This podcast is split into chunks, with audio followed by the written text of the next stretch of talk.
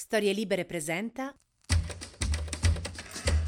30 settembre 2022, io sono Alessandro Luna e queste sono le notizie del giorno.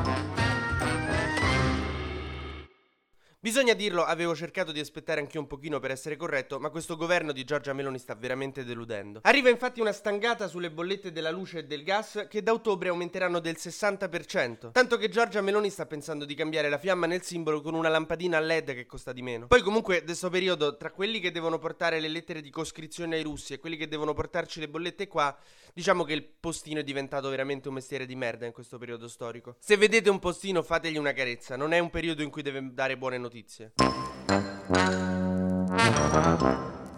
Mo, dieci anni fa, Porella Giorgia Meloni si era messa in testa di fare un partito dove riunire i vecchi fascisti, stare sotto al 10% e sostenere il governo di destra che andava per la maggiore, poi in quelle sarebbe stato, non era importante.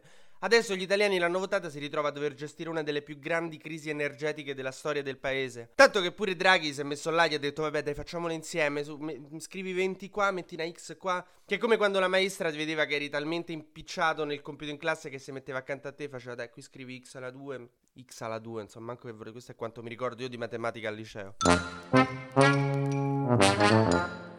Nel frattempo continua lo scontro tra Russia e Stati Uniti per sto cavolo di Nord Stream che è stato bucato non si capisce da chi. Io non lo voglio sapere. Fatto sta che c'è sta una jacuzzi enorme nel Mar Baltico e qualcuno andasse a chiuderla perché io quando andavo a giocare a casa degli amichetti miei se rompevo qualcosa mettevo a posto o ripagavo. Questi fanno come gli pare. C'è veramente un problema di maleducazione delle superpotenze nucleari. Qualcuno lo doveva dire. Nel frattempo il presidente degli Stati Uniti Joe Biden manda nel panico la politica e il giornalismo italiano perché a una convention dei democratici dice avete visto cosa è successo in Italia? E tutti a dire ah Biden demonizza la Meloni, Biden demonizza il processo democratico italiano. No ragazzi stava proprio chiedendo perché non si ricorda Porello che avete visto che è successo in Italia? Io l'ho visto, mi sono scordato, me lo dite per favore. Non lo sopravvalutate, ho 80 anni. Non so se avete visto il suo coetaneo in Italia, ieri ha festeggiato il suo compleanno ma con una scena che sembrava uscita da un film di Sorrentino con dei palloncini a forma di cuore che escono da una mongolfiera. Sembrava un gender reveal alla Chiara Nasti, solo che invece che dirti avrai un bambino o una bambina, ti diceva agli anni de Pippo. Tra l'altro anche Berlusconi non sono sicurissimo che abbia capito cosa è successo in Italia alle elezioni, tanto che se si telefonano lui e Biden io non so che cosa può succedere.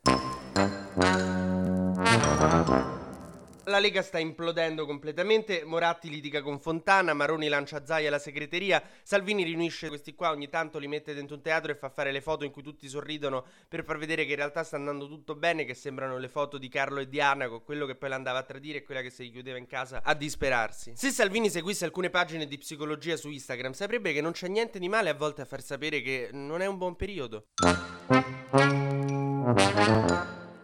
Il PD non è che sta bene, però non sta implodendo, diciamo. Stefano Bonaccini, il governatore dell'Emilia Romagna, che è molto popolare, non si è capito bene quanto di sinistra, però è molto popolare, eh, sembra che scenderà in campo e correrà per la segreteria e non sembra avere grandi rivali che gli impediranno di diventare segretario del PD. E mentre Putin in Russia festeggia l'esito dei referendum che ci avevano davvero tenuti col fiato sospeso, eh, chissà come andrà a finire, come io festeggiavo a sei anni di aver vinto a braccio di ferro col mio amico immaginario, in Iran le proteste non si placano, segno che sono veramente incazzate ste ragazze. Il regime di Teheran fa davvero fatica a contrastarle. E per concludere, sta tornando il Covid. Però di questa cosa ne parliamo settimana prossima perché non mi va veramente di deprimervi.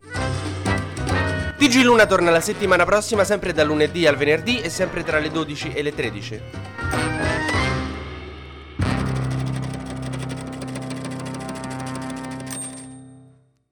Una produzione storielibere.fm di Gianandrea Cerone e Rossana De Michele.